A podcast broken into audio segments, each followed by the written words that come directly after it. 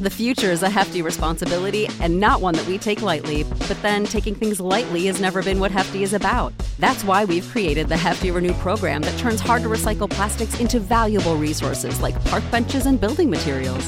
To participate, simply fill up an orange Hefty Renew bag with accepted items, tie it up, and drop it in with your regular recycling. That's it, it's that easy. It's time to rethink recycling with Renew. Particular valued resources may vary by geography. More info available at heftyrenew.com. You know how to book flights and hotels. All you're missing is a tool to plan the travel experiences you'll have once you arrive. That's why you need Viator. Book guided tours, activities, excursions, and more in one place to make your trip truly unforgettable. Viator has over 300,000 travel experiences to choose from. Everything from simple tours to extreme adventures and all the niche, interesting stuff in between. So you can plan something that everyone you're traveling with will enjoy. Real traveler reviews give the inside scoop from people who've already been on the experiences you're considering. So you can plan with confidence. Free cancellation helps you plan for the unexpected. And 24 7 customer support means you can travel worry free. Download the Viator app now and use code Viator10 for 10% off your first booking in the app. Find travel experiences for you. Do more with Viator.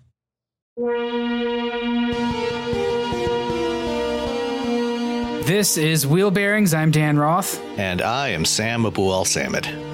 So we are up to what is it, episode 27, and it's uh, we got a bunch of stuff to talk about. So let's jump right in uh, to the garage. And Sam, you go first. What are you driving? Uh, well, I just sent back the Jaguar XF uh, 2.0D R, R Sport today. That sounds like it, it. Did you shed a tear? I, I did. Yeah, I actually I really like that car. I mean, it's been a while since I drove uh, an XF. Uh, this is the first time I've driven the, the second generation XF. Last time I had an XF was way back in like 2010, uh, and that was uh, an XF R, I think. Yeah, uh, which is a, it's a hell of an entertaining car. Oh, but yeah. and and the, the new XF like it's an so the old XF was what that was the the uh, basically an aluminum version of the DEW 98 platform. So it was like old engineering. They changed, they changed quite a bit. Uh, Did they go into the XF? I mean, you know, I mean, the whole structure was was redone. You know, in aluminum. You know, some of the um, some of the suspension architecture and stuff was largely carried over from the the uh, the old S type, the DEW 98, uh, which was also shared with the uh, the last Ford Thunderbird and the Lincoln LS. right. But um, yeah, this one is all new. You know, I mean, it's it's part of the new generation of Jaguars uh, and Land Rovers. You know, developed under um, Tata ownership. You know, and I mean, it's it's really well done. You know, I mean, it's it's a good looking car. Um, drives really well, and you know, it, it's interesting that um, you know, right after you know Volkswagen, you know, basically got totally killed on diesels. Uh, you know, Jaguar Land Rover started introducing a bunch of diesels to the American yeah. market. Yeah, well, and so that's their. So where I guess I, where I was going was like uh, I liked the XF because of its unruly. Uh, not necessarily unruly, but like it, it's a it was a car that knew how to have fun. Yeah, and it's and it still is even with its new platform, and it always looked good, and it still does. It's a little crisper now. Um, so they they kept everything that was good about it. They made it better, and now I'm really interested in the new Ingenium or Ingenium or however you say it, but the the two liter turbo diesel. Um, that's 180 horsepower engine. They have a gas version that's I think like 240 something horsepower. But so how is it? It's really good. Um, you know, for for a two liter, you know, it's one of the more powerful uh, two liter diesels, four two liter four cylinder diesels you're going to find. Um, you know, 180 horsepower, three I think 310 foot pounds of torque. Yeah, something something big like that. yeah, or three 318 actually. Um, so I mean, it feels good and strong, uh, especially when you put it in in sport mode. You know, if you if you drive it around in, in drive or eco mode, you know, I mean, you'll get a little better fuel economy, but you know, it's it's just it's a little more sluggish off the line. You know, and it's you know, it doesn't even in sport mode, it doesn't actually you know sprint off the line. I mean, it's typical diesel. You know, slightly laggy right off the right. line. It just it, it gains speed like a you know like a, a stone rolling downhill. As soon, yeah, as soon as you're moving, you know, it it goes. Um, you know, and it feels really strong. Um, you know the, the transmission shifts nicely uh, you know really quick shifts uh, which is good you know it's an eight speed automatic uh, you know given the, the limited rev band of a diesel engine you know you want something that is going to feel good when it's shifting because it's going to tend to do it a lot. Um, but uh, yeah you know it's it's it's clearly you know very much of an evolution you know you know very much of an incremental update from design wise from the the previous XF but there's nothing wrong with that. It's a, it's a really nice shape. Um, so it's surprisingly roomy inside very comfortable. Um, you know Jaguar's um, current you know their their new infotainment system is a huge step up from the last, which you know is not saying a whole lot. Yeah, well, the last was not not good, right? So this is um, in control, in control touch, and you probably have like the fanciest version that has all the apps and all that stuff too, mm-hmm. right? Yeah, I mean, I didn't use any of that. Um, you know, I'll, I'll, once I got my phone paired up, you know, I just used used that. Um, Did so it worked for.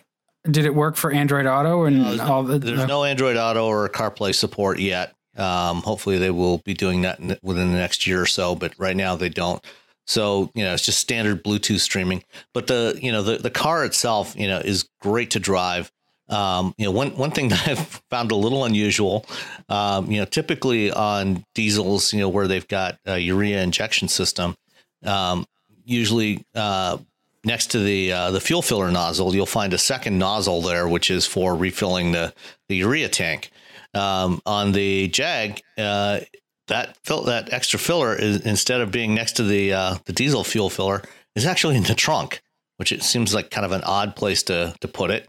Hmm. Um, hmm. But hey, whatever, you know, just got to be careful. You know, it's Jaguar. Yeah. yeah. If you've got stuff in the trunk, just be careful when you're refilling it. Although usually, you know, the re- the refill, you know, the tanks are usually sized um, so your refills of uh, the the AdBlue or diesel emissions fluid, you know, how, however they call it, um, you know, are timed typically with the uh, oil changes. So usually when you take it in for an oil change, you know, they'll they'll top up the uh, the AdBlue tank, and that's typically the way it works.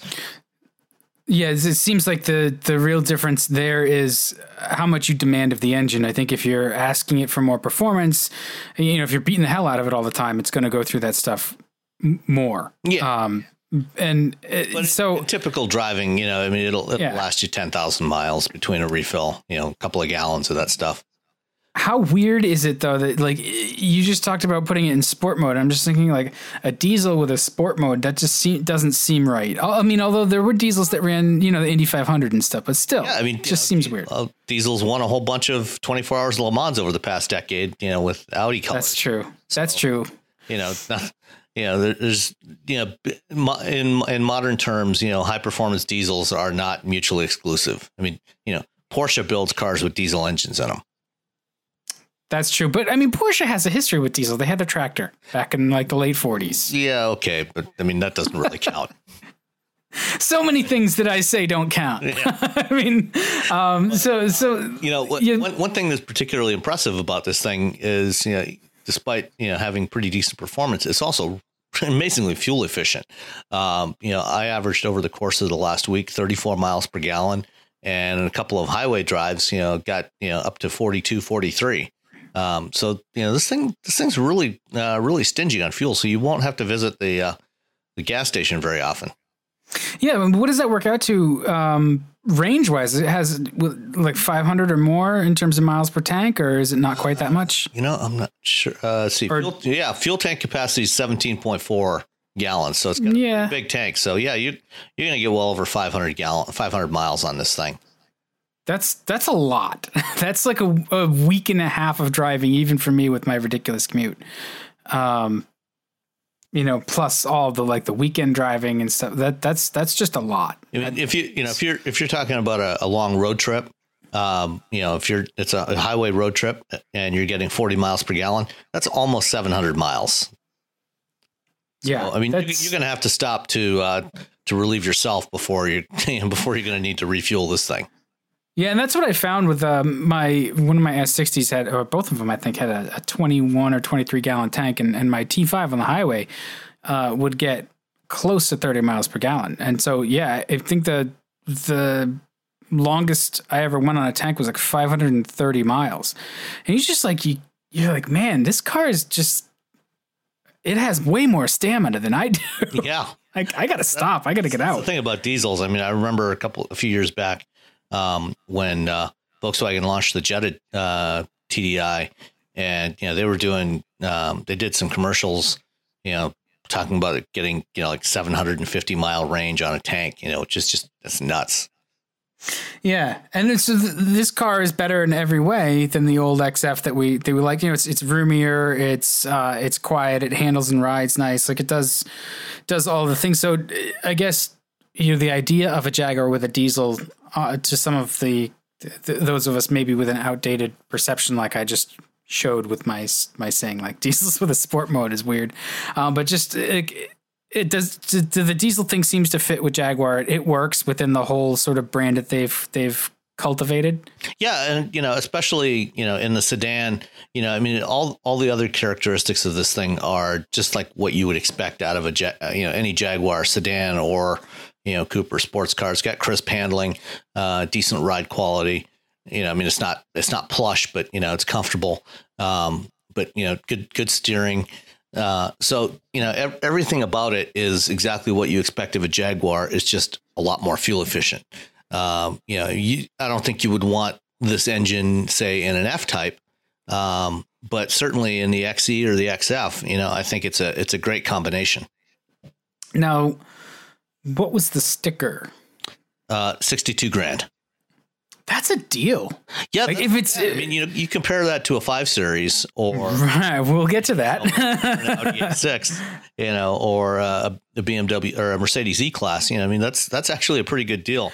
Yeah, and that, that's the other thing. Uh, about a year and a half or so ago, you know, Jaguar decided, you know, they what they found was, you know, they um, around 2011, 2012, you know, when they started bringing up new generation of vehicles, they started bumping up the prices to, you know, put them more on a par with their German competitors. And, you know, they, they found that, you know, it, it, it was hurting their sales a bit. And they ended up having to discount the cars a lot, you know, to, in order to get their the sales that they were looking for. And so what they did was they went back basically and just repriced everything.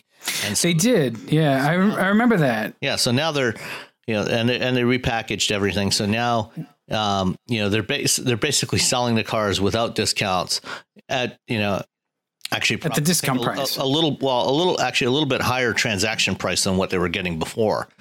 Right, but but they they when they did that, you said they repackaged it, and they, they did. They they actually added more standard equipment. Right, and so, Uh, they so now they pulled the prices you know, it back. seems like more, you know, a better value to customers. And, And then when they added service too, uh, like scheduled maintenance and stuff. So they, they really want people to buy their cars. Yeah, you know, so I mean, you know, base XF starts at about fifty grand now, um, and you know, the uh, one that I drove, you know, had the R Sport package, uh, which has the bigger wheels and tires, and you know, all the all the options on there, and that was that came to about sixty two thousand. So that's you know, it's not cheap, but it's it's a it's a it's a good value relative to the segment. Well, and that's you know what that's a good place to pivot uh, because you know I had the five series last week. I just had it for uh, like a, a couple of days, so I spent a full week with it, um, and that can sort of get us to our first topic for the evening. But uh, you know the, the five series starts at fifty one. Um, the five series that I drove had 20, 20 plus thousand dollars worth of options on it. Uh, and it wasn't topped out. There was there were other things you could have added to this. Uh, so you know, at 62, the XF is really, really competitive. I'm sure it actually has a, a very pleasant level of equipment. The R Sport, uh, that's a newer trim level, and it tends to be, you know, pretty well equipped, just sort of like right out of the box. You just select the R Sport, and you, it's it's it's nice. You can add a thing or two if you want, but generally, it's it's it's very competitive. So. Uh, I'm sure that to to comparably equip either you know an E class or an A6 or a five series is, is probably going to cost you more money. Yeah, well, and also you know at that sixty two thousand dollar price, that that was also uh, with all wheel drive. Uh, so you know that's Oh, yeah, you're- another, you're- that's another couple of grand on there. You're not getting X Drive for, yeah. um, so yeah, the the five series, um, and I actually uh, I wrote a post for for Forbes, which will go up tomorrow. Um, but it really made me scratch my head because you know, you think of BMW 5 Series, and, and really my first awareness of the BMW 5 Series was the E34 in the 90s. Um, that was just such a driver's car. It was like the epitome of BMW and like what you think of the E34 and the E39 were really sort of the pinnacle. Um, this one is just it's not a driver's car, and so it made me think like, well, does it even matter? Do, do driver's cars even matter, or, or has the definition of a driver's car shifted? Um, well, I think I think driver's cars do matter, but unfortunately, it's to a very small segment of the population, like us. Yeah. you know, I mean, to, I think to most consumers today, they don't care. Well, yeah, I mean, the I did some some poking around, and so part of it I think is just you know the buyers for these cars are they did their thing with the E34 and the E39, and it's it's like the same people. You know, it's that uh, 65 to 70 year old baby boomer. They have the the the earning ability to purchase one of these cars, uh, and they're they're kind of not interested anymore in getting their kicks that that they did earlier in those cars. They they they're a little bit more sedate. They they they want something that's you know roomy and comfortable and and you know high quality and and you know is familiar uh, but they don't necessarily need something to just sort of you know give them an adrenaline rush. They just want to get there, and and you know that's that's largely what the five series is now. At least the five thirty. Uh, well, you know, you know, I think you know part of the problem is that all all cars, all modern cars have just gotten so good. I mean, even you know the most basic mainstream cars. I mean, if you if you look back, you know, the early '90s, you know, if you remember the first generation Ford Taurus SHO, I mean, that thing blew people's minds. You know? it also blew transmissions. Well, the, yeah, there's that too. But, you know, I mean, that, that car had 220 horsepower, went zero to 60 in about six and a half seconds. You know, I mean, it was, it was pretty. It was that quick. That's quick. I thought it, was. It certainly was for that time. It was very quick for that time, but even now, that's a quick car. Well, yeah, but the thing is now, I mean, you you know, a basic um, you know, V6 Toyota Camry or Honda Accord does the same thing. No, I know, and it's probably actually quick. those are probably like in the fives if you launch them um, right. Actually, yeah, maybe not. I, but. Yeah, I think they're actually just under six seconds. That's crazy. So that's a that's a they're like in the fast car. Five, nine. Yeah, you know, and you know, I mean, nobody considers that special. Yeah, and and you've got um, you know a lot of cars, especially you know certain brand of electric cars you know, or actually all, all these high end electric car startups, you know, fighting over who's the quickest zero to 60, you know, because they're running two, four, two, five, two, three seconds, that, 60s. For an electric car too, like that's such nonsense because it's it's really not hard to make an electric car that quick. Right. And you know, the thing is, who cares? And, and especially with an electric car. You know, I, don't, I don't care how golden your butt is you know, you're not going to be able to tell the difference on the road between a car that goes from zero to 60 in 2.3 seconds or 2.5 seconds. You know, it's, it's, it's, no, it's at the point where it is utterly meaningless anymore. Um, you know, and, you know, there's a story that came out today on, um, uh, uh, Tesla fan site, uh, electrek.co, uh, um, about the, uh, the next generation Tesla Roadster, um, which is, you know, maybe coming out in a couple of years or or not. Uh, that it's supposed to uh, that Elon Musk is considering a target of under two seconds for zero to sixty. It's like, where are you ever going to use that? I mean, you know. I mean, I know you want some quick acceleration, you know, to do passing maneuvers and you know to merge on the freeway, but how much do you really need? You know, I mean, I I am a guy whose whose philosophy my whole life has been you can never have too much torque. But um, you know, that's a, a good philosophy. I like that. you know, I, am kind of starting to think, well, maybe you can. I mean, you know, what, what, what's the point? It's not like you can use it anywhere in the real world. You know, and in fact, if you have a Tesla, you can't even use it very often because if you use maximum acceleration more than a certain number of times, it gets recorded in the uh, the control system and it'll start dialing you dialing you back and you you know you it won't let you have full acceleration anymore because it's trying to protect the battery and the Right. power electronics and everything.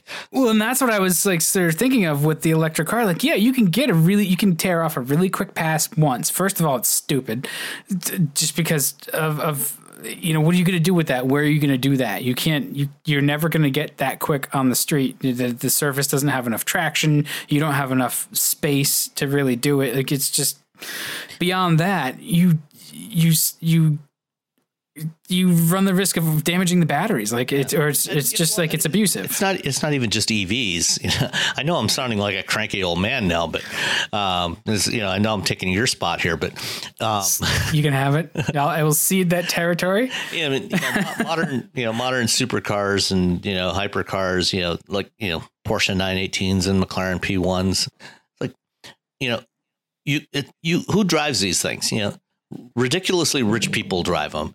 You know, and they, Poorly. They, usually drive them poorly. Usually poorly, you know, trundling along Rodeo Drive in Beverly Hills or, you know, up and down, you know, South Beach or somewhere else, you know, at, at low speeds where what what is the point of driving a car like that, you know, so slow other than to show off how rich you are just you know just to show the world how much money you've you you have to you know light on fire it's you know it, to me it's just stupid Okay, so thus endeth the uh, the the uh, rant.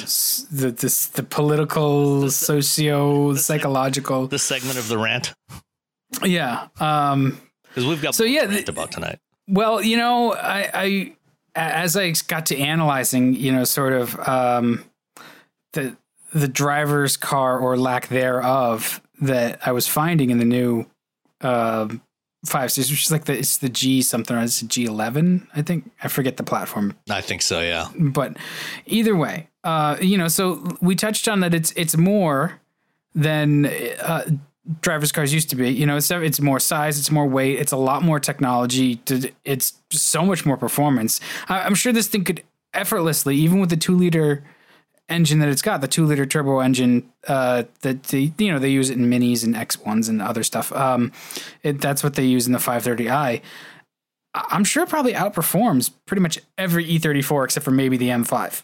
yeah Um, you know, and it 30 by the way oh G30, okay, uh, and it, it does it effortlessly as well. Like you just don't even know.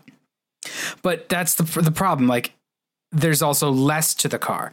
There's less feedback, less um, you know, definitely no quirks. It's just pretty trouble free. none of the visceral excitement you would have gotten out of a car you know Yeah. 20 or 30 years ago It's I I thought it was boring.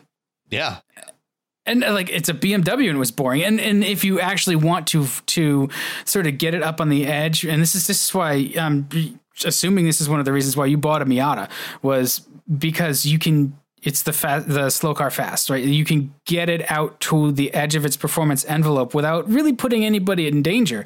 To get this car out there where it actually starts to, you know, deliver some of that driving enjoyment, it- you you're at extra legal speeds you're really risking it and with the run flat tires and the numb power steering like you're, you're actually like you you don't you don't know how close you're coming to to the edge. And, and that was one of the issues i had with it was um, it was optioned up uh, you know starts at 50 it was optioned up to $75000 uh, and it had the the active steering assist or whatever that it uses variable uh, assist and rear wheel steering. So it rotates in this really uncanny way. Um, and, and it's a neat trick, you know, when when you get rear wheel steering into the mix, it makes the car feel smaller.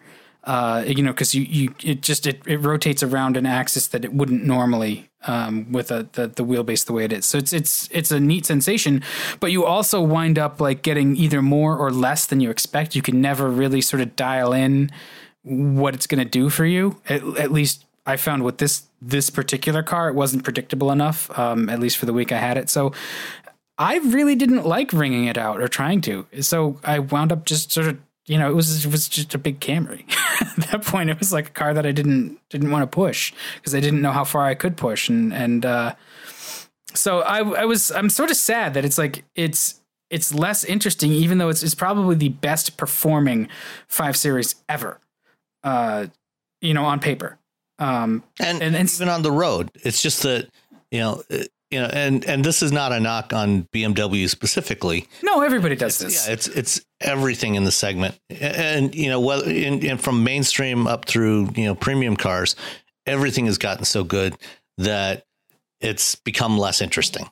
Yeah, and that's so. Part of the problem is definitely me. Um, because I want and expect a certain thing out of a particular car. Uh, and this is one of those nameplates that just is supposedly known for it. And so I went into it with my preconceived notion of what it's supposed to be and how it's supposed to drive. Um, where BMW wants to sell cars. so they're making the cars the way people are buying them. Um, and, you know, it, it is a nice car. It's big, it's very comfortable, mm-hmm. it looks great, it's high quality throughout, it's built well, it's you know quiet smooth it has that that BMW ride that's just very confident um you know I there's nothing to really complain about. All the, the sort of rough edges have been really burnished. Um, but you know, that's a complaint in and of itself, I guess is where, where I'm getting at. You know, and the real horsepower race in in so many cars and especially in this segment is it's in the dashboard. Yeah, it's the technology. Yeah. And um you know, I can't really knock iDrive in terms of its competitive uh, set. Uh, it's it was one of the first, and it's you know because of that, it's now one of the best.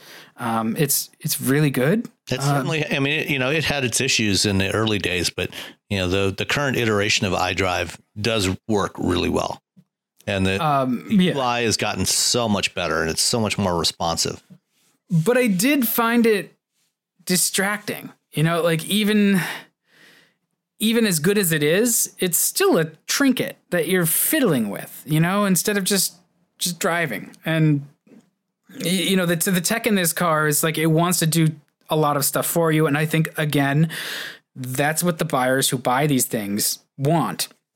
But that's what drives me nuts. you know, you can't even shut it off.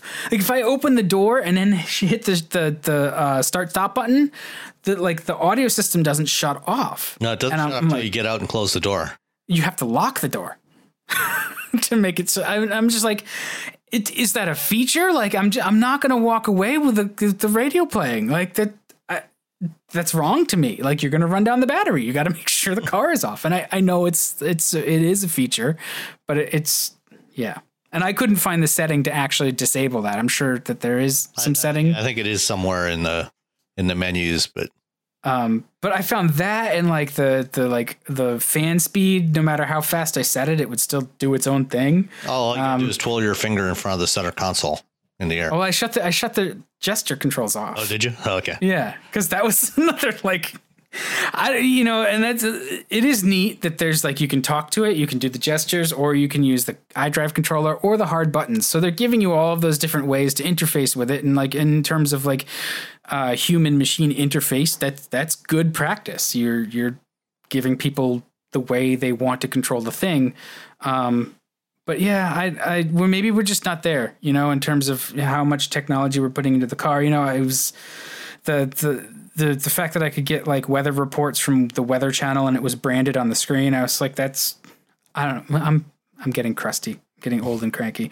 Um, but yeah, I mean, I, I think that really the point I came away was with you know us drivers who like driving we're clearly a dwindling set and, and people now they, they want to be riders and that's where we're going with with the autonomy and this this car has has pretty good um, semi-autonomous features. You know, I talked about it last week. That the uh, as long as the, the, camera can see the lane markings. Yeah, the the automated cruise is just fantastic. Um, and you know it watches your ass, and that's that's good because there's a lot of other ways that you get distracted. Um, so I can I can see where we're headed. We're not quite there yet, and these these interim cars are going to be sort of you know something that that we wind up dispassionate about, but uh, the people that kind of just want the car to get them there. Are they, you know, this may actually make a rider really happy. It's a comfortable place to be. Yeah, for, you know, you know, I think you know the the majority of customers that buy these things, you know, or that even consider you know buying a premium car today,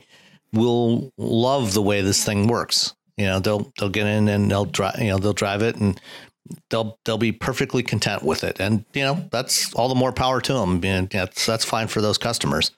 Um, you know, I'm I'm just not that customer. You know, I'm I'm I'm I'd prefer. You know, I don't know if you've noticed on uh, recent Mazdas. You know, when they put on the license plate frames now, uh, they used to have "Zoom Zoom" as their tagline. Now, Yeah. now it's driving matters. I like that. Yeah, and uh, I I got to get one of those uh, for my Miata. I'm sure they'll give you one. I'll, I'll, I'll go to the dealer and get one. I'll, Well, you know, so so this makes me think though, like, uh, and I think it was Alex Roy who who tweeted it a couple of weeks ago. Like, there's that new Nokia phone that's like the 3314 or something, and it's it's basically like a retro version, you know, of the the a lot of people's first cell phones, um, or just you know, it, a non smartphone. It kind of makes me wonder, like, okay, well, so what would you have to do if you wanted to make a car that's in that that vein, like a simple car that's not a you know a highly highly technological car. I mean, you could you could buy a platform from a manufacturer that's like closing it out. I'm sure uh, Chrysler would give you a really good deal on the uh, the PM MK Jeeps. um, and then you know you just buy all the pieces from from suppliers, and, and like you return to that and um, the assembled cars of the, the 20s and 30s you know the, all the brands that were out there that you know like the jordan right? Or the uh, the peerless or uh, all of these other brands that were out there making their thing from the same parts. You know they were buying you know engines from from uh, continental and lycoming and stuff. But it's an interesting thought experiment that we probably should just not entertain this evening um, but speaking of riders, uh, we can get to Uber because they have holy crap if they've been in the news this week. The only I think the only thing they've been for the last four months. th- yeah, but especially this mo- uh, this week. I mean, I think the only thing in the news more is the the like the president. Yeah. What's going on with Congress? So yeah, Uber's board got together on Sunday for uh, a seven-hour marathon meeting to consider the report prepared by uh, former Attorney General Eric Holder um, on uh, Uber's corporate culture, um, and uh, some changes were made. Uh, I think- Did they they accepted everything right? And from the thirteen, it was a thirteen page report. Um, and so the board actually like accepted all of their uh, all the recommendations. recommendations. Um, in reading through the recommendations for it, it seems like I'm just astonished they got this far without having that stuff in place. Just, a lot of it seems like just sort of you know corporate responsibility 101. Yeah, well, you know, the thing is, in, in Silicon Valley, especially, um, there's you know this sort of cult. I mean, we don't usually hear about it because most of the companies, you know, have not gotten anywhere near as influential or as big as Uber has. You know, Uber's got twelve thousand employees now, but uh, or you know maybe eleven Yeah, thousand. n- n- none none of them are drivers though, right? None of them are the right. None of them are drivers, um, but uh, Nod, nod, wink, wink. you know, I mean, if you know, if you look around, you know, reports of similar kinds of problems, you know, occur in, especially in startups throughout Silicon Valley all the time, and even even in some of the bigger companies, not to the same degree, I think, as, as Uber. I mean, Uber, I think, is a particularly extreme case, um, in part, you know, because of uh, their CEO Travis Kalanick and his whole persona and and the way he he is, you know, who, who he is, who he is, and the way he run has run the company. Um, you know, but it's you know the, this bro culture, um, Yeah. you know, permeates the you know all the companies out there. Well, some of it is got is the the Silicon Valley thing, the move fast and break things. Like I, I get it, and you know I'm sure the company grew really quickly, and it, it, some of that was like unmanaged growth where they just didn't have these things in place and they you know you're a group of firefighters even though they have you know so many employees uh, you still wind up being a group of firefighters You to can move degree. fast and break things without being an asshole about it. There is that, but I don't think you can do that in Silicon Valley. Not from what I have seen. Somebody give me an example. I, I don't. I don't have any examples of companies like of people that I would like to have a chat with. They all seem like douches. You know, I mean, I've I've never heard of anything quite like this. You know, coming from you know Larry Page and Sergey Brin. Uh, they're yeah. I they're just not living up to their "don't be evil" thing. Like uh, Yeah. Google has its own. Yeah, they, I mean, they have, Kinda. the company has their own issues. Yeah. you know, uh, I think nobody. I don't think there's anybody that's been quite like this. Not not to this degree. Uh, at least certainly not on this scale. That's that's fair. But you know, so part of the the changes, you know, part of the you know the board's decision to accept these changes, they had uh, a big all hands meeting on uh, was it Monday, um, and um, you know they announced some of the changes. They announced that uh, Travis Kalanick uh, is taking an indefinite leave of absence from the company. I thought it was was it three months or is it They- is it indefinite? Time frame. Okay. Uh, they just said it's an indefinite leave of absence, and even when he comes back, um, a lot of his responsibilities are going to be redistributed to other executives. Yeah, that was like their number one first recommendation in the report was like give him less to, to oversee and you know put in an operations uh, officer uh, to handle those things that he's you know sort of doing poorly um, and and some of that is like the the hubris of being the the founder you just you want to be that hands-on person. It's sometimes it's hard to delegate. So i can see how that just evolved to a point where uh, everything rolls up to him because it always has. And you you have to sometimes have a shock to the system to make that adjustment and say like no here's really how we we should be structured. It'll be better trust us. Yeah. So, you know, I mean, in this case, you know, they, they didn't fire Kalanick outright. Um, you know, and in part, you know, that's likely because they, they probably couldn't unless he, well yeah he wanted to go. Uh, Yeah, so I was gonna say, like, do you think that they they will, or do you think that he will eventually decide that he's he's had enough? He'll tap out. I, I have a feeling it might be the latter um, because you know they basically they uh, uh, they can't fire him unless he wants to go, unless he decides he wants to go uh, because of the the stru- the share structure they have. You know, he's uh, like a lot of companies out in the valley now. You know, they've got um, super voting shares. Um, you know. Among you know, for the the shareholders, especially for these privately, both for privately held and for for public companies. You know, for example, uh, you know, at Facebook, um, uh, Mark Zuckerberg, you know, effectively controls, you know, even though he doesn't have, you know, 57% of the shares, he, he controls 57% of the votes in the company. Um, and, you know, this, this is actually, it's relatively new in Silicon Valley, but it's actually not an entirely new concept. It was actually pioneered uh, by none other than Ford. Uh, Right, they went public back in the 1950s. Um, you know, they they went public and they created a, a dual class share structure uh, with common share class A shares are the ones sold to the public, and class B shares can only be owned by the family. And Well, that's a sneaky way to sort of raise money without having to buy all the sh- or like you know retain that that much of ownership. Right? Like you can still maintain control, but you have more shares to sell at that point. Right. You know, So because you of the know, super the Ford, shares. the Ford family, members of the Ford family own about two and a half percent of the shares of Ford Motor Company, but they have forty percent of the votes. Um, so you know, similar things you know are now happening at a lot of Silicon Valley com- or you know a lot of tech companies. When uh, Snap went public a couple of months ago, um, their you know the shares they sold to the public actually have zero votes.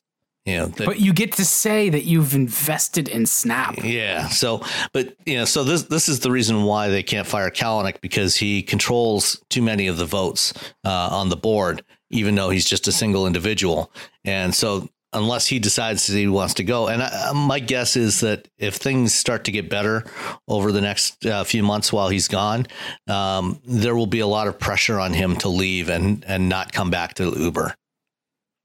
I mean, at a certain point, especially if you still own shares, you can just be like, you know what? I'm just going to sit back and count my money for now. Yeah. And you know, Uber is so crazily overvalued. Like, just just cash out, like before the bottom drops out of it. Um, you know, because that's still an issue that uh, I think is on the horizon at some point. You know, and they've you know they've had this is the Eric Holder report, but they're also you know now. Um, being investigated for their handling of sensitive data. Uh, that that came out today. Um, so that's another sort of thing they're going to have to get through. And I think though th- these moves are this is this is Uber's survival play.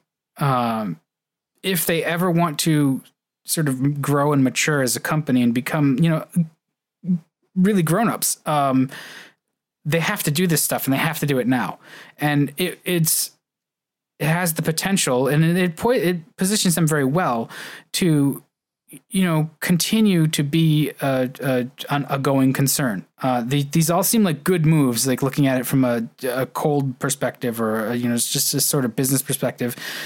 These are the things that me as an investor I would be pleased with. Uh, you know, and you know, you get rid of of some of the toxic culture. There was the the board member who shot his mouth off, who said that like women talk too much or Yeah, something. David, It's like, David Bonderman. Dur- like, during this really? meeting on Monday, uh, Yeah. uh, Arianna Huffington, who's also on the board, and she commented. whom I do not like, by the way. We'll just put that out there. I'm not a fan of Ms. Huffington she, either. she she talks about how much sleep she gets. That's great.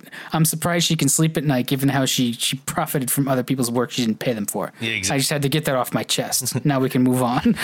regardless, you know, she made she made a comment. You know, the data shows that once you've got one woman on the board of a company, it's a lot easier to get a second and third and fourth, um, which is true. Uh, but then uh, board member uh, David Bonderman piped up with some ridiculous comment about, uh, you know, what what the data shows is when you get two women on the board, you get a lot more talking. yeah. Um, he deservedly got a lot of criticism for that, and later in the day ended up resigning from the board uh, because of it. I mean, I'm all for the uh, impolitic joke, uh, but sometimes, and and given that situation, like, man, just just bite your tongue. Like, I, I have a, I have a, a history of, of not biting my tongue, and I just I can't fathom how you can you can be in that position at that company under these circumstances and shoot your mouth off like that, given Well, everything that Uber has that's, undergone. that's exactly the kind of thing that has allowed this toxic culture to permeate um, the company, you know, to permeate Uber over the last seven years is because people like Bonderman allowed it to happen. You know, they did Yeah. nothing to to rein in Kalanick and his his worst impulses. Yeah, I mean, and I saw somewhere too. There was uh, maybe it was a CNN report where some of it was like they'd roll their eyes and they just say, you know, like it's just it's just Travis being Travis, but you know the company is booming and it's it's You got you know- even if it is Travis being Travis, there's no excuse for anybody behaving like that anywhere in any company. And you know, if if he's you know if he can't you know show a little bit of restraint, a little bit of self control, and you know behave better, then he shouldn't be running a company like that.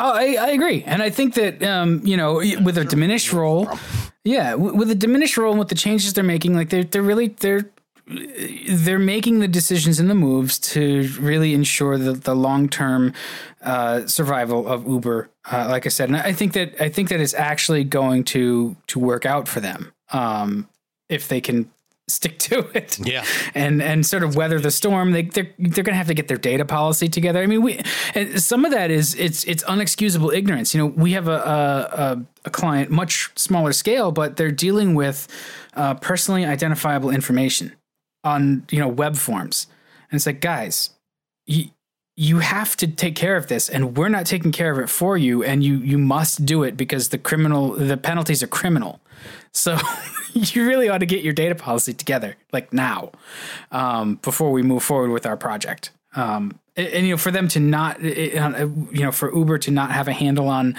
on pii or uh, you know just more sensitive data or even just you know where, where employees have used the the, the information to to spy on people um, is that that's just inexcusable and that needs to stop and there needs to be real controls put on that.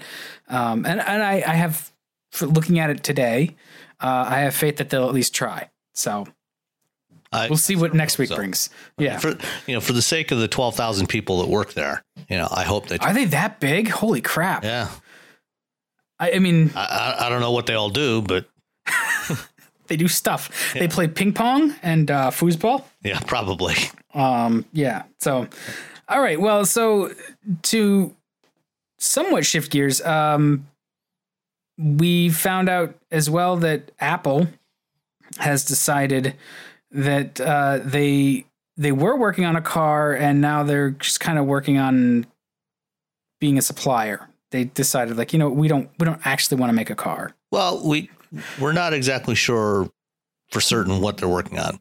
What happened was yesterday, Tim Cook, their Apple CEO, finally acknowledged that they're working on automated driving systems, which does not necessarily mean they're working on a car.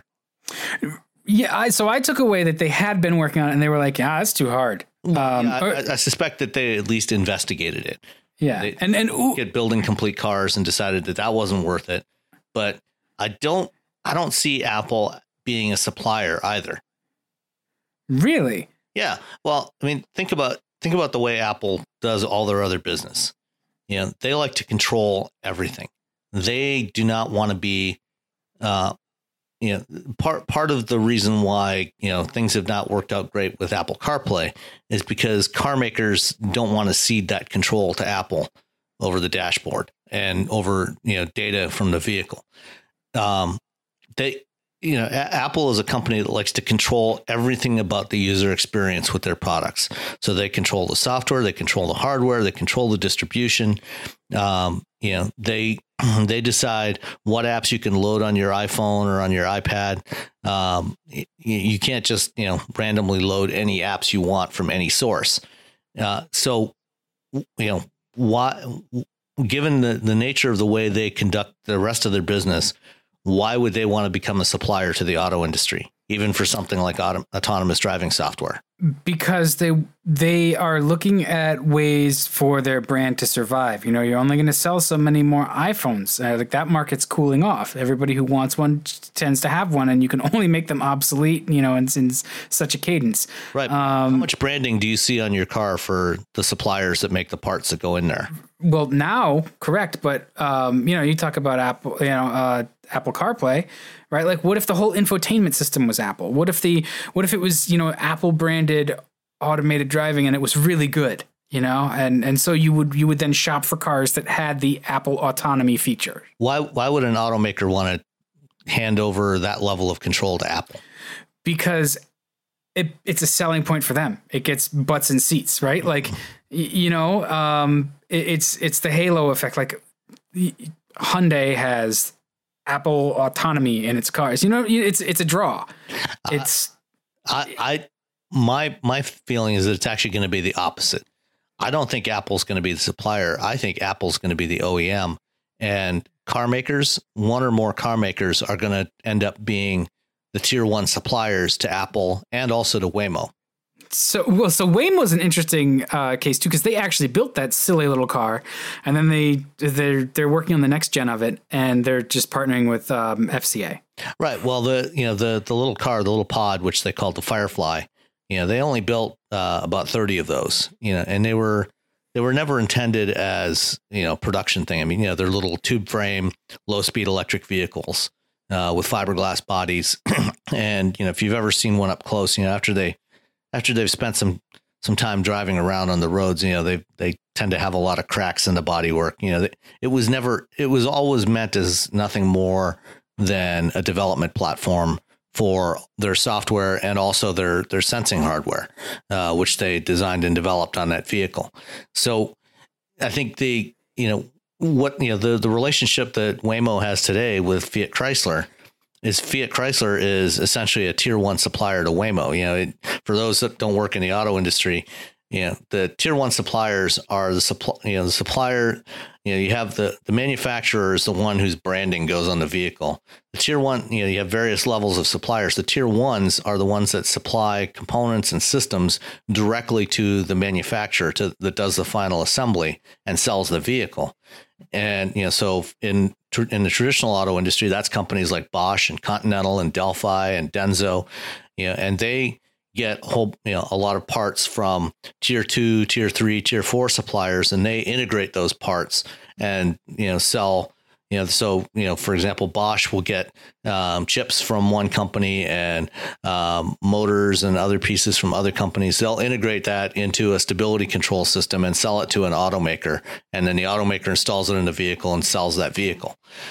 In the case of waymo and fiat chrysler uh, Waymo doesn't want to they don't want to be a, a, traditional supplier to the auto industry. They want to control the automated driving experience including providing the services to customers to consumers. And so they want to retain control of the software the sensors the compute platform and all the data that's generated by their vehicles. The only way they can do that is if they partner with OEMs that are willing to sell them a vehicle platform.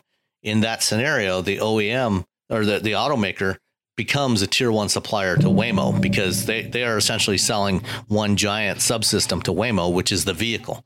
And then Waymo installs their their part of it on there and and makes the services available to consumers. I think Apple is probably going to go down the same path. So what we'll end up seeing is something that's app, an Apple branded mobility service. It'll probably be a premium mobility service. Um, you know, it won't be a, a, low end system like you know Uber Pool or uh, Lyft Line or something like that. It'll be premium services. You know, more more likely something where you pay a, a flat monthly subscription fee and have access to vehicles whenever you need it. That sort of thing. It'll you know it'll be more more expensive, but you'll have a better user experience, uh, things like that. And I think that's the scenario that they're going to take, and they will partner. You know, they'll find a, a car maker that doesn't have the ability or the expertise to design uh, and develop autonomous driving systems on their own, and that may be struggling, you know, overall, and you know, have them build uh, vehicles, you know, to Apple specs, and and they'll, then they'll install the autonomous stuff on there and make the services available. So it's not it's not Apple building their own cars. It's Apple providing customers to this this mobility service. But what automaker doesn't have um, this autonomous capability, or a supplier, or tier one that can give it to them? Fiat Chrysler, Mazda, Mitsubishi. Um, you know, you don't think Fiat Chrysler has uh, a tier one that's ready to to partner with them to to. Uh, well, they haven't really done a whole lot. Uh, certainly, nothing that we've seen yet. You know, in terms of autonomous vehicle development, I'm, you know, I'm sure they've got some experiments going on, but there's nothing notable that they've done. You know, they, they, you know, they have not. That's not been a primary concern of theirs up to this point, uh, which I think is part of the reason why they decided to work with Waymo on this project with the Pacifica minivans. Um, you know, because they, they see that as a as a market for them, you know, to sell vehicles to companies like Waymo. I mean, I guess that's that's fair. I'm just surprising, I guess for Fiat Chrysler, given the rest of their product mix and sort of where they are in the market, it makes sense for them to consider partnering up with sort of the biggest brand you can find. Yeah. Uh, you know, and, again, that halo effect with, with Apple. You know, the other option too, besides you know an automaker, uh, is it, you know, it, it could be, you know, a contract manufacturer like uh, Magna, Mag, Magna, or, yeah. or Valmet, you know, or, or, you know, there's a few other companies that do this sort of thing. It's also possible, you know, that they could partner with a Chinese OEM, a Chinese manufacturer. Well, that's that's true, yeah. And then uh, they, the, you, know, that, you know, much like they work with Foxconn, you know, they give them the specs, you know, they do the design, give them the specs, and have them do all the manufacturing for them, and you know, then get them to you know to where they need to be um, you know that I think that's the kind of model that they would work with. You know, so they could they could pick one of the Chinese companies and you know use their manufacturing capabilities to build build bespoke vehicles for them.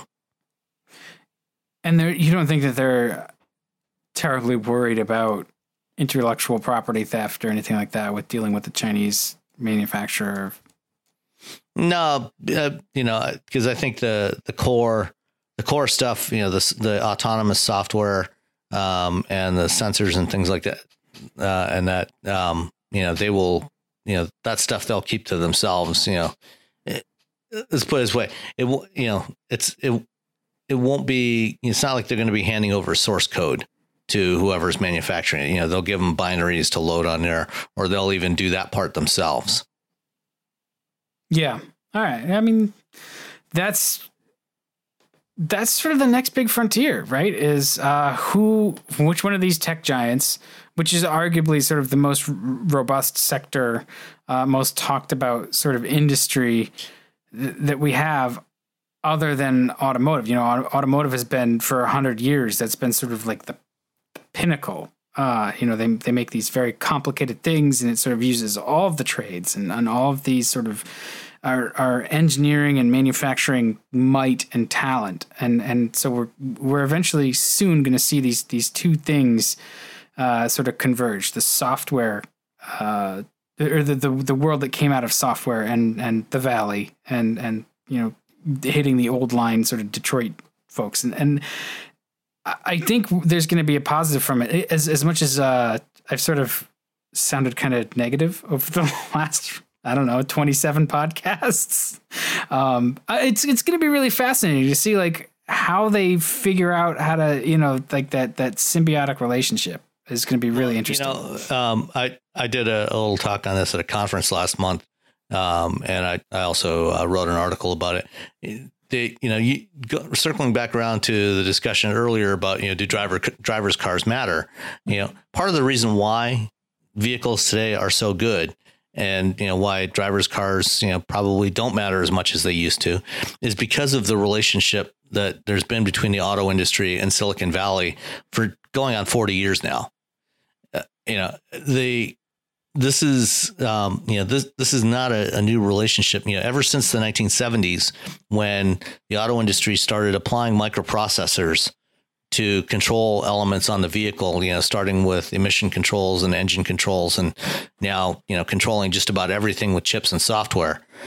You know, there the reason why the industry has done as well as it has and why we have cars today that perform to the level that they do is because of the the collaboration between Silicon Valley and the industry. You know, the the auto industry has taken, you know, the the the creations from the tech industry, incorporated those into cars, and that's why they're as powerful and as clean and as efficient and handle as well.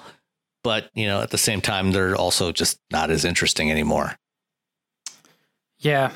Well computers aren't as interesting anymore either when you think about That's it. that's true I mean, yeah, the, the, the thrill of building your own Altair is no longer there, right?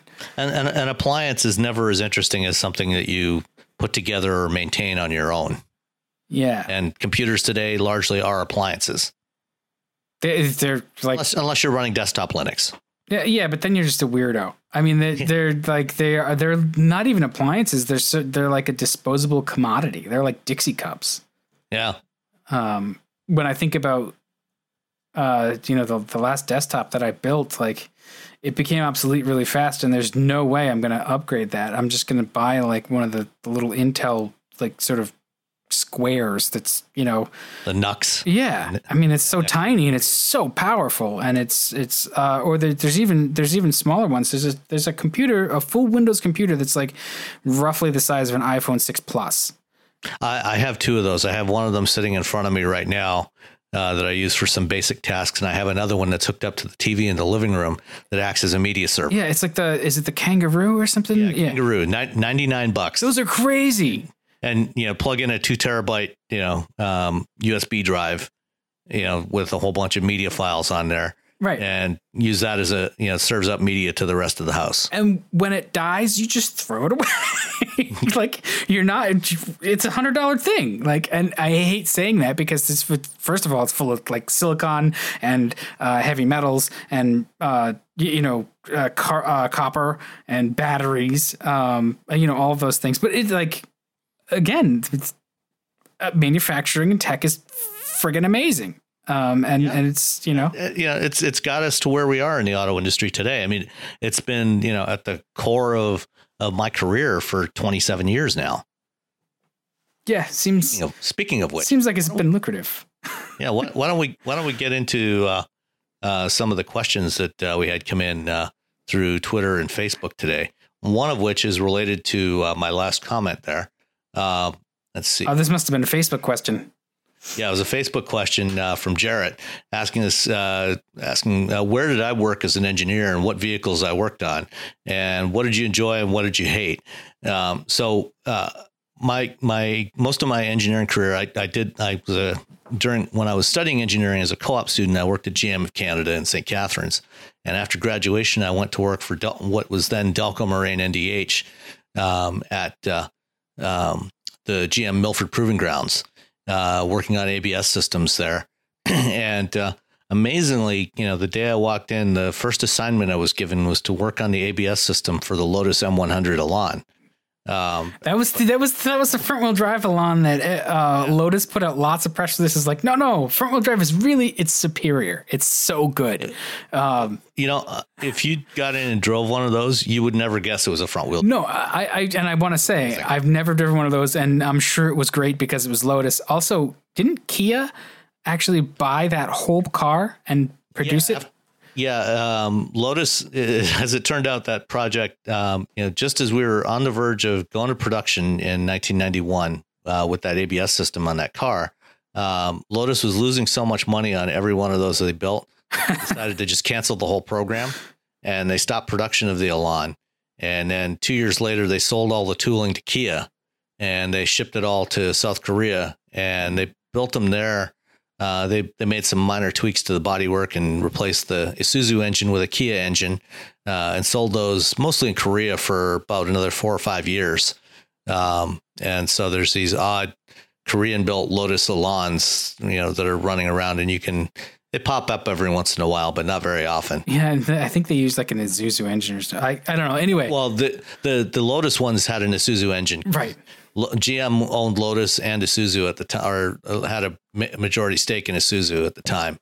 Um, and so from there, I went to uh, to Kelsey Hayes, uh, and then over the following 16 years, through a couple of mergers and acquisitions, um, by the time I left, it was TRW Automotive, and I worked on slip control and uh, electro, you know, electro hydraulic brake systems and other cool stuff there. Uh, before I left in 2007, so, so that was my engineering career. What was did you? So 2007 was that when you joined Autoblog, or did you join Autoblog before you left? Uh, there was a slight overlap there. Uh, I started writing, doing some part time stuff for Autoblog in late 06. Um, and then in 2007, I got an opportunity to write full time uh, with another publication that is now defunct uh, called Green Fuels Forecast. Um, and so I went there uh, and did that and Autoblog for the next uh, three years. See, I think we all joined up on Autoblog around the same time, like Alex Nunez, Chris Shunk, me. We were all 2006, maybe late 2005. Uh, yeah, we, we had a whole bunch of new people that came in right around that time. Uh, I think Alex joined in, in early 06. Yeah. Um, Damon was there. Um, I was late 06. I was like uh, yeah. November. Um, so yeah, it's. Yeah, I, think I, I think I started in September. Yeah. See, we're all we're all, and none of us work there anymore. yeah, I don't. Uh, I think yeah, I think the the one of the last people that was there when I was there is Jeremy Korzeniowski. Um, and he's one of the last. Is he remaining still there? Yeah, I, I can't remember. Like Motor One snagged so many of them because NAF and yeah, he's still there. Yeah, Sebastian Sebastian Blanco, who was my editor on Autoblog Green, uh, went to Motor One uh, earlier this year, and most of the rest of the crew uh, left over the course yeah. of the past year, year and a half. I mean, it's it's not it's not really it's not bad blood. It's just sort of turnover in the industry. Um, mm-hmm. You know, and like even now too, Mike Austin, who did yeoman's work over the last couple of years, uh, sort of changing the the character and tone and and uh, everything for Autoblog. He left, and and I saw that. Uh, you invited him on the podcast. So hopefully, we can get him soon. Uh, not that he wasn't invited before, but yeah, we'll we'll we'll get him on here uh, pretty soon. I hope. Um, we'll, uh, he he lives not far from me here, so uh, hopefully uh, we can get something lined up in the next few weeks uh, when he's ready to talk about what he's doing next. Good, good. Uh, so, what was your favorite car that you worked on? I'm sure it wasn't that Lotus, as good as it was. Uh, actually, it was another Lotus. Um, during that that same year and a half I was there at Delco, I had the opportunity, in addition to the Elan, uh, to work on the ABS. Uh, we did some modifications to the ABS for the uh, Lotus Esprit race program that was going on at that time in the Pirelli World Challenge. Uh, so the the Lotus Esprit X180Rs that were running uh, with drivers such as a, a certain P.L. Newman, uh, Doc Bundy, uh, and uh, Bobby Carradine were all racing those cars. And you know, they at first they weren't happy with the performance of the ABS, so um, the team sent one of the previous year's cars up to Milford, and myself and uh, Arnie Speaker uh, one of my colleagues there, um, but uh, two three nights a week. Uh, after hours, we would take that out to Black Lake at uh, uh, at Milford and set up a, an autocross course out there and spend a few hours tweaking the software. That's uh, changes. Sounds like it sucked. yeah, it, it was terrible, but somebody had to do it. And then you know we got to go to a few races supporting the the team. you know, with with updated software. So that's really cool. Um, yeah. So now the flip side is, um, what did you hate? I'm gonna guess it was like the Beretta. Uh, no, I never worked. Uh, that was too late, too early for you. Okay, well, probably one of the worst vehicles. I, well, it was there; they were working on it at the time. It's just it wasn't something that I worked on. Um, probably one of the most bizarre vehicles I drove. Uh, GM was looking at. You remember the uh, the Dustbuster minivans. Oh, yeah. Pontiac Trans. Yeah, the GM10s. they- the uh, Yeah, they they were going to ship those to uh, to Europe and sell them as Opels. and you know, over here they were only available with a V6 engine and an automatic transmission.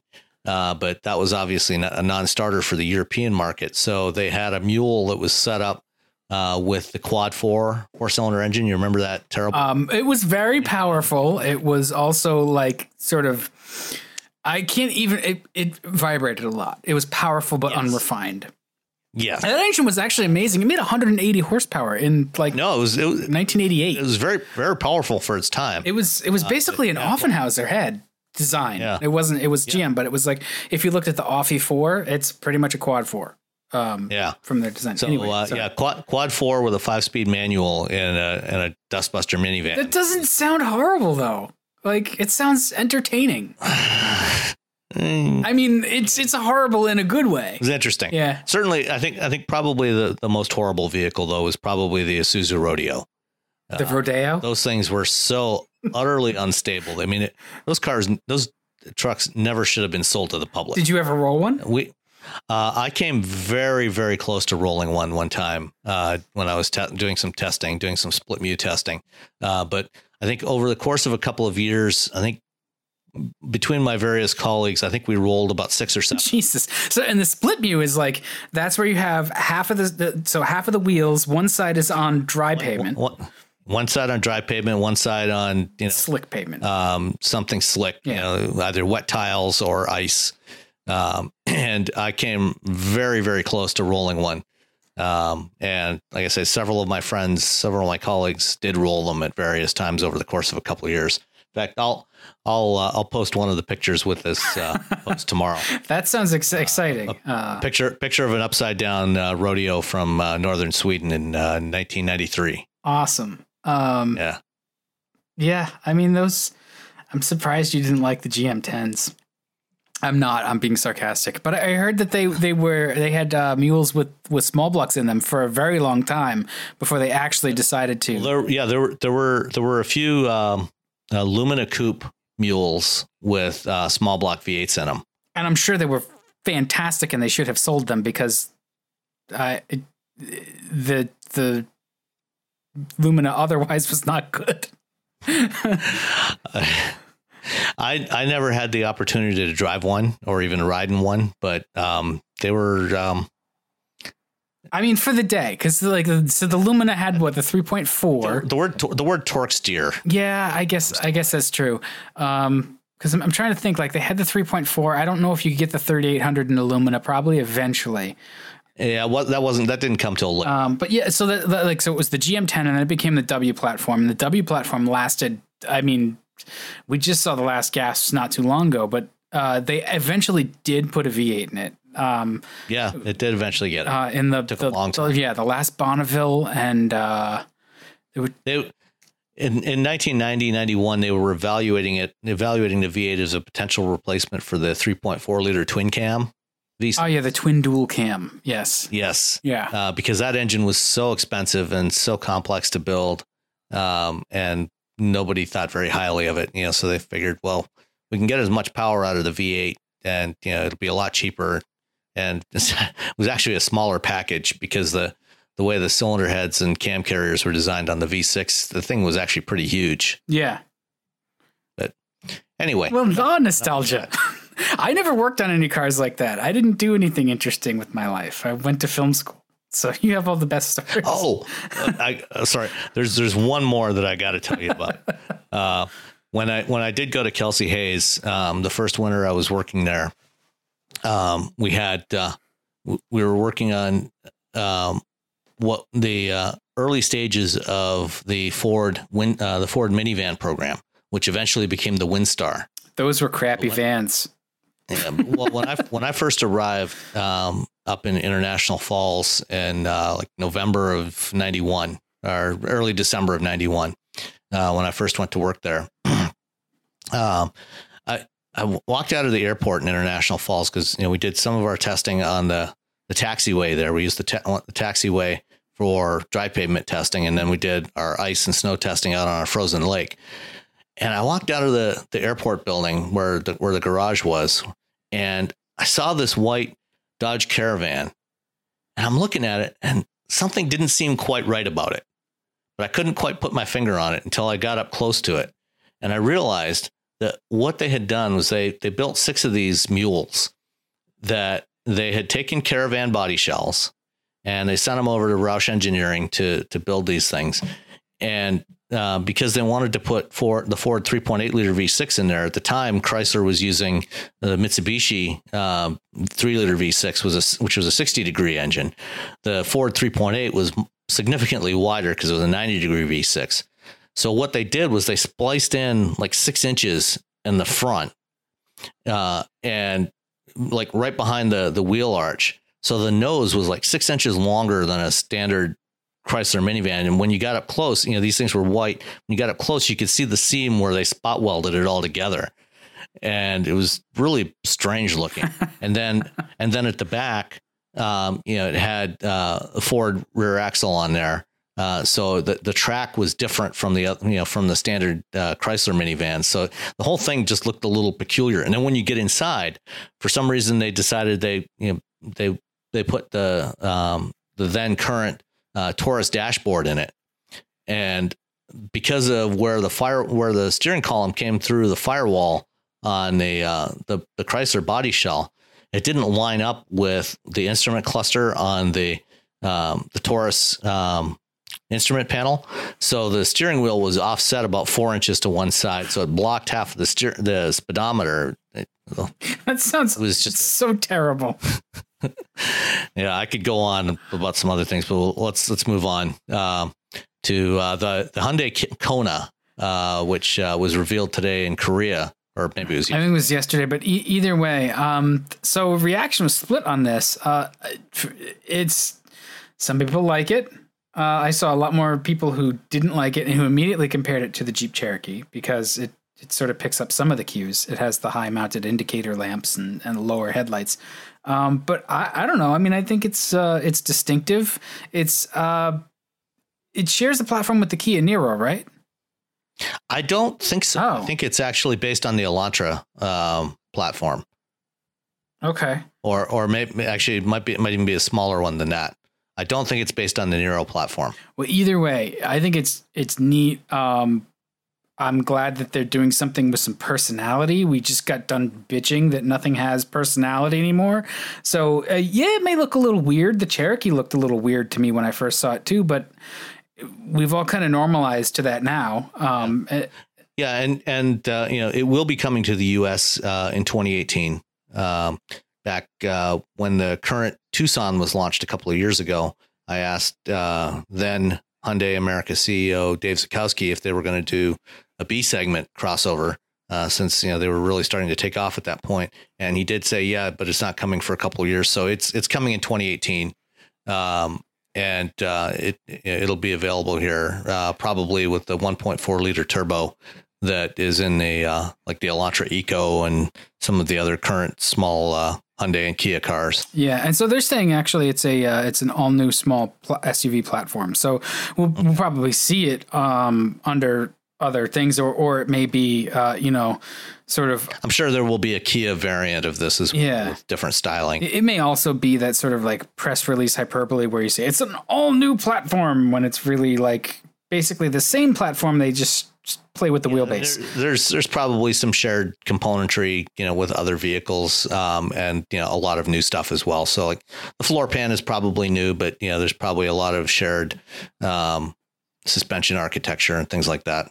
Yeah, and, and honestly, like look at this car as, as sort of a harbinger for um, other Hyundai's to come. It's going to sort of set a stylistic direction, maybe not quite as bold for other Kias, but they're good. I mean Hyundai's, but they're going to pick up some of these these stylistic elements uh, because you have to remember that that Hyundai has a very capable design director, and uh, they're if you look across their lineup, they're very good at giving that family look uh, to all the cars.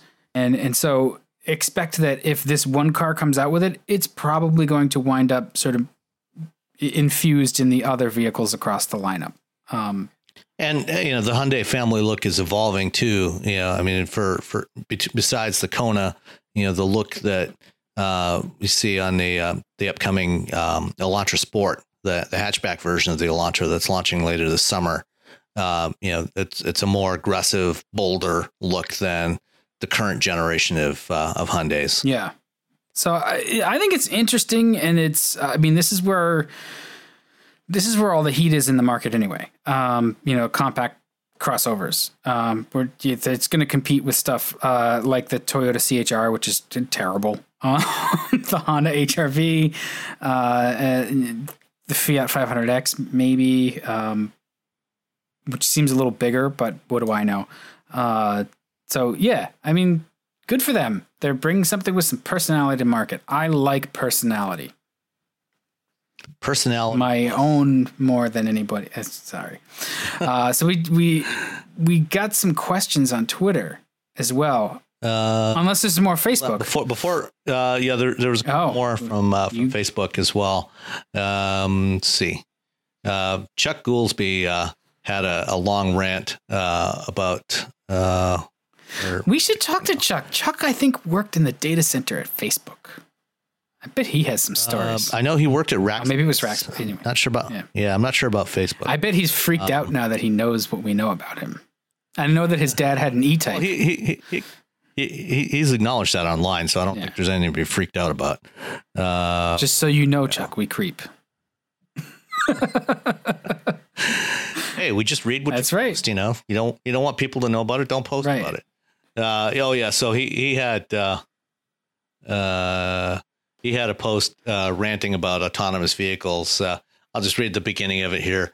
Um, if there's any justice in the world, or at least uh, delicious irony, the first human being uh, killed by an autonomous vehicle will be a Silicon Valley software engineer riding a $27,000 carbon fiber bicycle on Page Mill Road. Uh, I think uh, which is in Silicon Valley um, near uh, Sand Hill Road, where all the VCs hang out. Um, the uncanny valley between dis- between adaptive cruise control and full autonomy is going to be filled with dead and injured people, tort lawyers, and billions of dollars in liability claims. It'll kill this idea of autonomous vehicles as dead as the flying car, and nobody will be more shocked than the Silicon Valley software engineers, all because they honestly believe that coding away their uh, miserable commute on the 101 is as easy as building systems to share cat videos. Nobody ever died from a cat video. You know, he makes a good point, and I, I think that uh, being a fan of the sort of elegant solution, um, you don't need to build an internet-connected self-driving car to solve this problem. Just work from home, for Christ's sake, for a lot of this yeah. stuff. Uh, I mean, Apple just no, they just opened their giant spaceship building, which uses how much energy and has how many parking spaces, where they could have just had people work from home.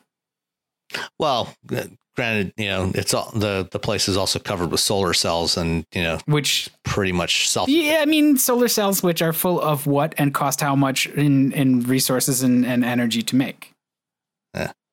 Well, I'm just being a jerk now. yeah.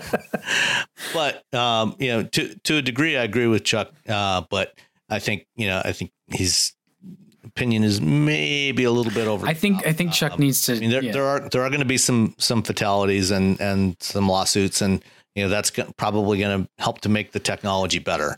Um, because I think we do need to move in this direction. Um, you know, I think you know a lot of a lot of the people in Silicon Valley are probably in for a very rude awakening over the next few years, uh, thinking that you know this stuff is going to be a lot easier than it will be.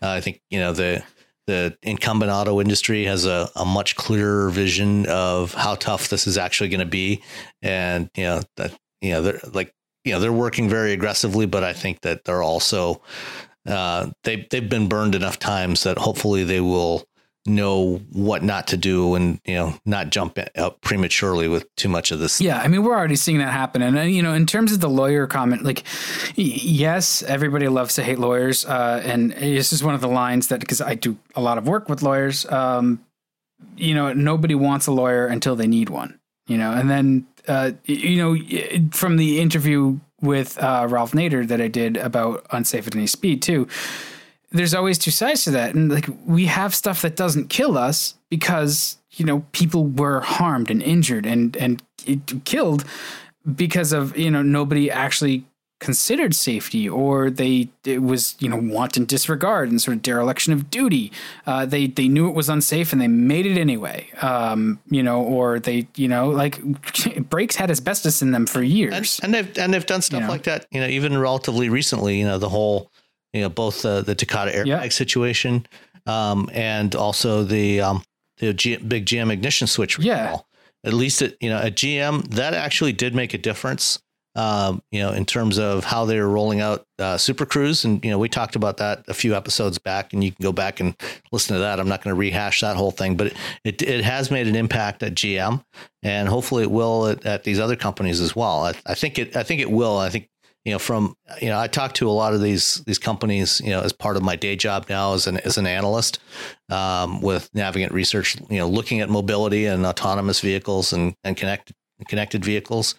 And they you know the car makers at least and the the, the traditional suppliers seem very much aware of the, the potential safety risks and you know they are trying to mitigate those to the to the degree that they can. Yeah. So we we it's they're funny jokes but you know they they they do they do help you out you know your baby doesn't get his head stuck in the bars of the uh, crib anymore because they've figured Right. things out some somebody had to get hurt for that to happen so think of that So we, uh, we also had a couple of comments from uh, Jonathan Brown uh, asking about the model Tesla Model Three. Uh, will performance variance challenge street cred of BMW M3? Um, are you personally disappointed uh, that Musk stated no press vehicles for testing? uh, no We're always disappointed. We're always, I think, we're always somewhat disappointed when car companies, you know, don't put out uh, press vehicles. But then Tesla has never put out press ever- vehicles though really yeah, they they've they've never had traditional press fleets. You know, basically, you know, you have to kind of go and and beg on hands and knees to uh, to get a press vehicle out of them, or you know, just ask really nice. Um, and sometimes if you know if they're not too pissed at you about something that you wrote somewhere, then they might loan you one for a Yeah. few days. Um, and then uh, as far as the performance variance, uh, you know, the, there will probably be performance variants of the Tesla Model Three um, that you know are quicker than an M3.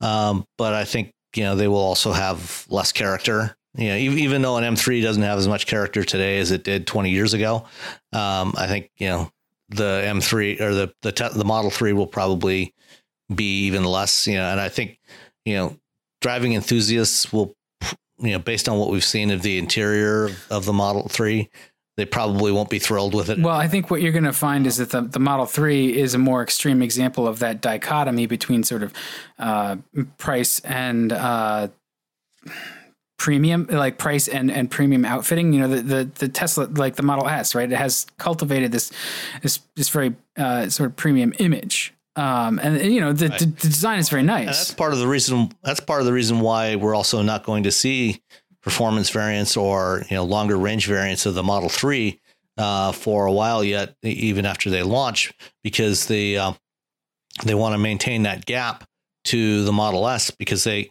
you know they, over the last several months, you know Elon's been making comments about you know the Model Three is not just a, a new generation of the the S; it's it's a more of a mainstream car and you know they still want to sell S's because you know they have they know they're going to have much higher margins on those than they than they will on the Model Three. Yeah. Even though they still lose money on them, you know they they need those for the revenue. They need to get the revenue from those. Well, and, and if you make it, you know, too much of a performance car, it's going to limit range, and, and range is going to be a big issue with the Model Three, just given sort of where it's going to be priced, and uh, you know that's going to be more important. You- You're going to want to put more batteries into that thing than you are, uh, you know, any other sort of concern. Because that's the most expensive part of it, and that's also the most crucial part of it. Because you're getting that price down to a point now where um, buyers who aren't early adopters and who aren't willing to deal with sort of the ups and downs of owning an electric vehicle and being a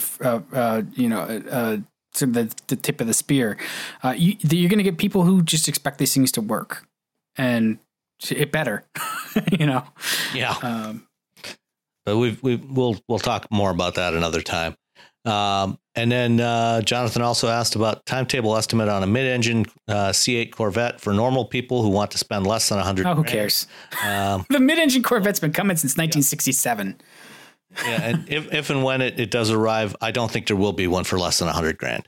Um, my guess is, you know, from conversations I've had with some of my colleagues around here, uh, that we may end up with two distinct Corvettes, uh, a, a, low volume, high priced mid engine car to take on the. Uh, so you think they'll call that like the Zora or something? That's the rumor, right? Like it's going to be. Yeah, Zora or you know something like that. That's you know that that's what we're hearing, uh, and then you know the Stingray will be the front end. You know, will continue the front engine uh, tradition, that'll be the the mainstream Corvette, you know, in the 50, 60, 70,000 dollar range.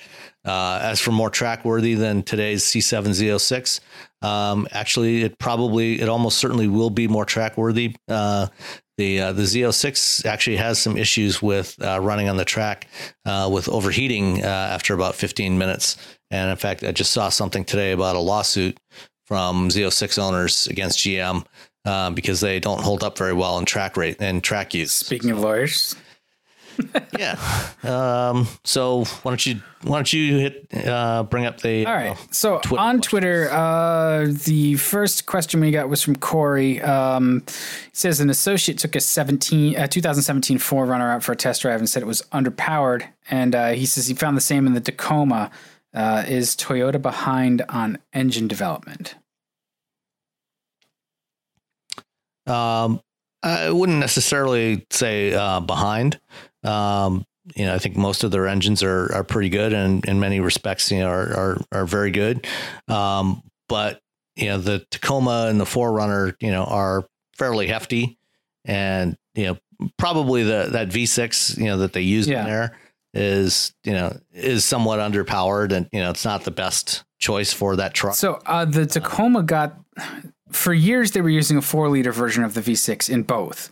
Uh, last, I think last year or when they refreshed the Tacoma and sort of redesigned it. Um, yeah, I think it was for 16. It got the 3.5 liter. Um, with a little bit more power and, and more more flexibility under the, the power peak. Um, you know, it has a, a wider uh, wider window of cam timing variability so it can actually run as a partial Atkinson cycle and pick up some efficiency and also you know you can advance the cams a little more for for low end torque and stuff. So the 3.5 feels better in the Tacoma than the old 4 liter did uh, but the the 4Runner is stuck with that old 4 uh, 4 liter that just feels over it, it does feel underpowered. Yeah um, in general, you know, I think Toyota's powertrains are as good as anyone's. Yeah, I'll agree um, with that. That that's you know those two trucks I think are the exception to the rule. Yeah, and it's not that they're it's not that they're really behind the curve or anything. It's just the engines are what they are, and nobody's really complaining. Um, you know, they they sell every Tacoma they can make. Really, uh, that's yeah, and you know, I mean, it's you know they don't market it as a sport truck yeah. or anything like that. It's not marketed as a high performance truck. You know, so it it does the, it does the job that it needs to. I, and I the engine is definitely uh, those two or the the four liter for for the most part. Like yeah, it's it hasn't been updated in a while, but it's it's not it's not terrible. But yeah, you're gonna you're gonna find like you, you know uh, the the Colorado and Canyon feel a little more sprightly. Um, even though horsepower numbers are roughly you know on par. Um, but when when the next generation Tacoma and 4Runner arrive, and you know probably in the next few years, um, don't be surprised to see um, a variation of the new uh, twin turbo V6 that's in the new LS5 Lexus LS500.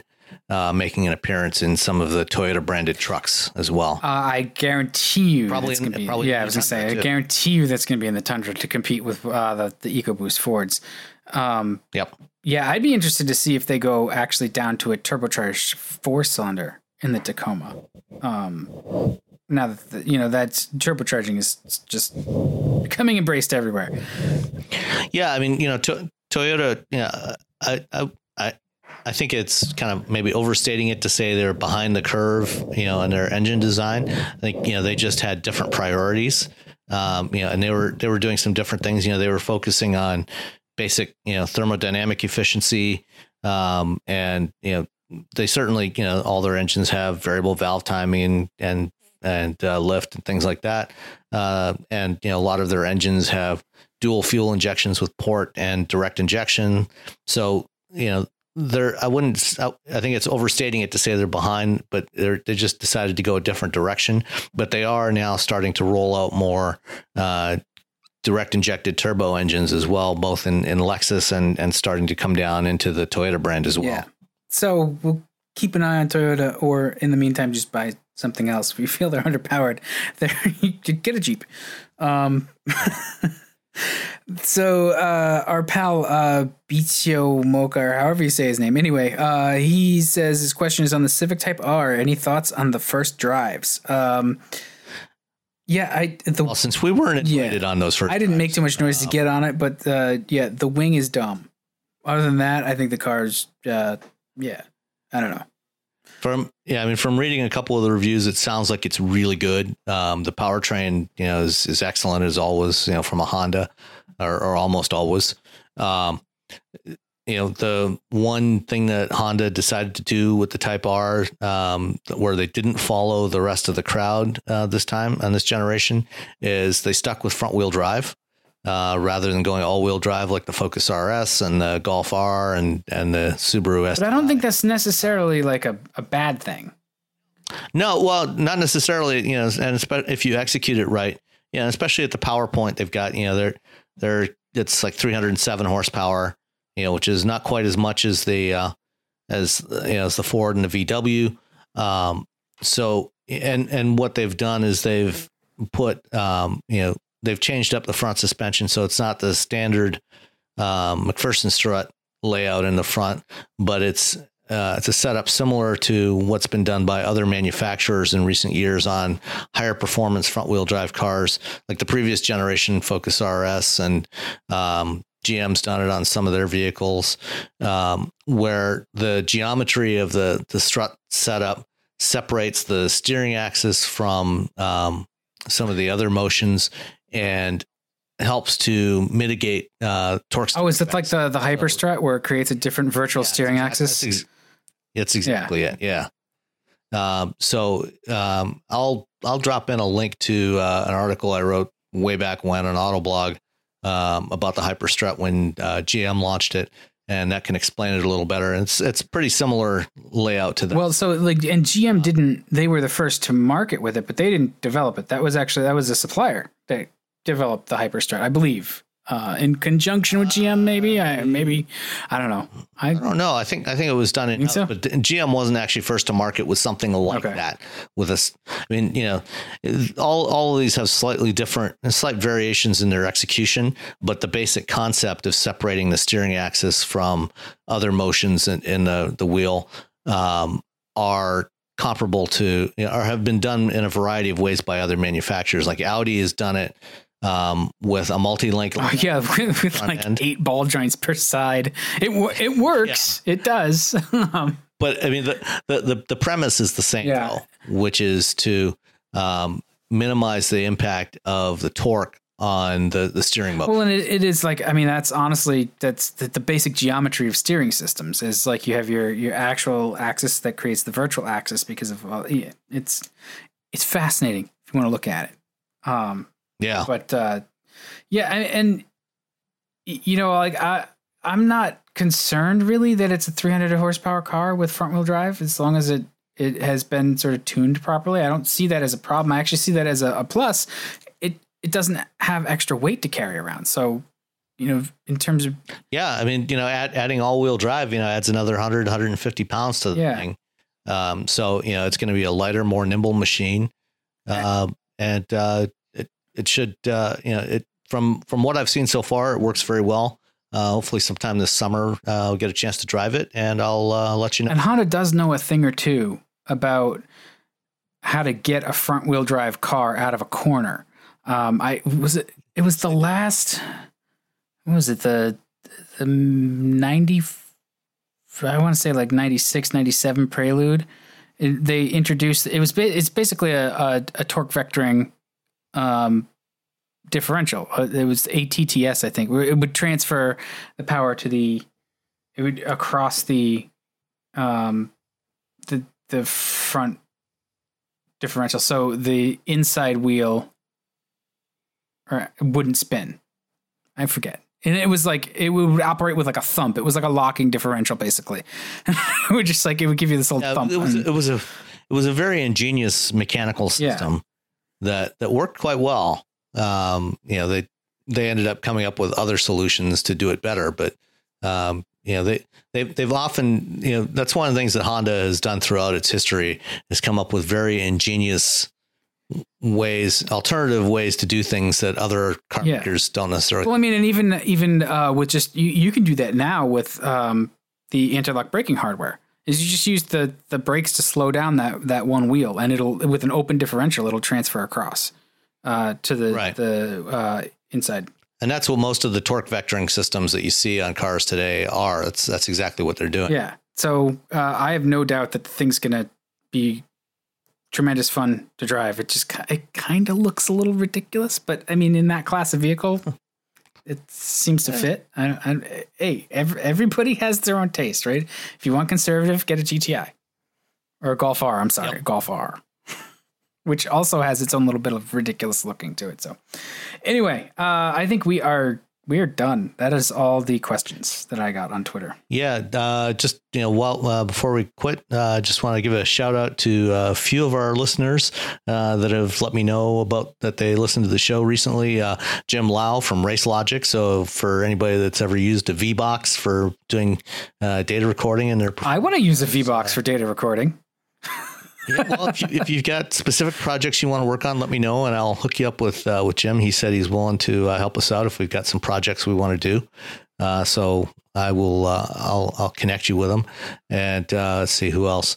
Uh, Robin Warner. Oh, yeah. uh, ex of uh, ex of Hyundai. He's uh, now at Autoweek, um, and uh, let's see who else. That's the wrong way to go in the industry. You want to go from the publication to the automaker, not the other way around. I'm just saying. well, depends on what you're looking for in I, life. I guess if you're looking for like being able to make the mortgage payment, it's generally better to go from the publication to the automaker. that that that is usually the case. Um, you know, but you know, from from what I've heard, uh, Crain Communications treats their employees pretty well. So uh, Robin seems to be pretty happy Good. these days. Uh, he's much seems to be more content than most uh, ex journalists I've I've known over the last uh, half dozen years have been uh, after their move over to the PR. Good. All right. Well, excellent. Thank you for listening. And thanks to everybody else for listening. And, and you know, if you like the show, um, you know, go ahead and give it a rating somewhere, wherever it is that uh, you get it from that has ratings, whether that's iTunes or whatever. Uh, share it with all your friends, you know, post it on social media. Um, send us your emails with your comments and questions, and we'll try to get to them. We got got through a bunch of them today, um, and uh, hopefully we'll have some some more for next week. All right. Thanks for listening. All right, bye.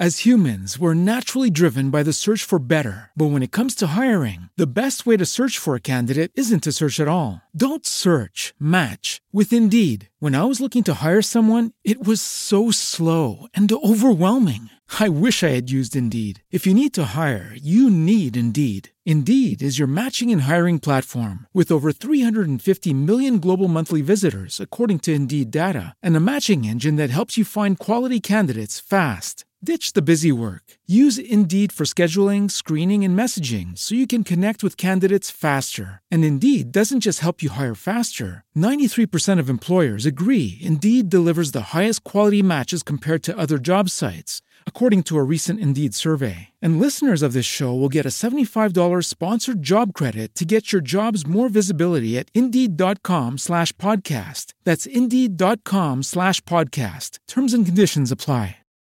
When you need mealtime inspiration, it's worth shopping Kroger, where you'll find over 30,000 mouthwatering choices that excite your inner foodie. And no matter what tasty choice you make, you'll enjoy our everyday low prices, plus extra ways to save, like digital coupons worth over $600 each week. You can also save up to $1 off per gallon at the pump with fuel points. More savings and more inspiring flavors make shopping Kroger worth it every time. Kroger, fresh for everyone. Fuel restrictions apply.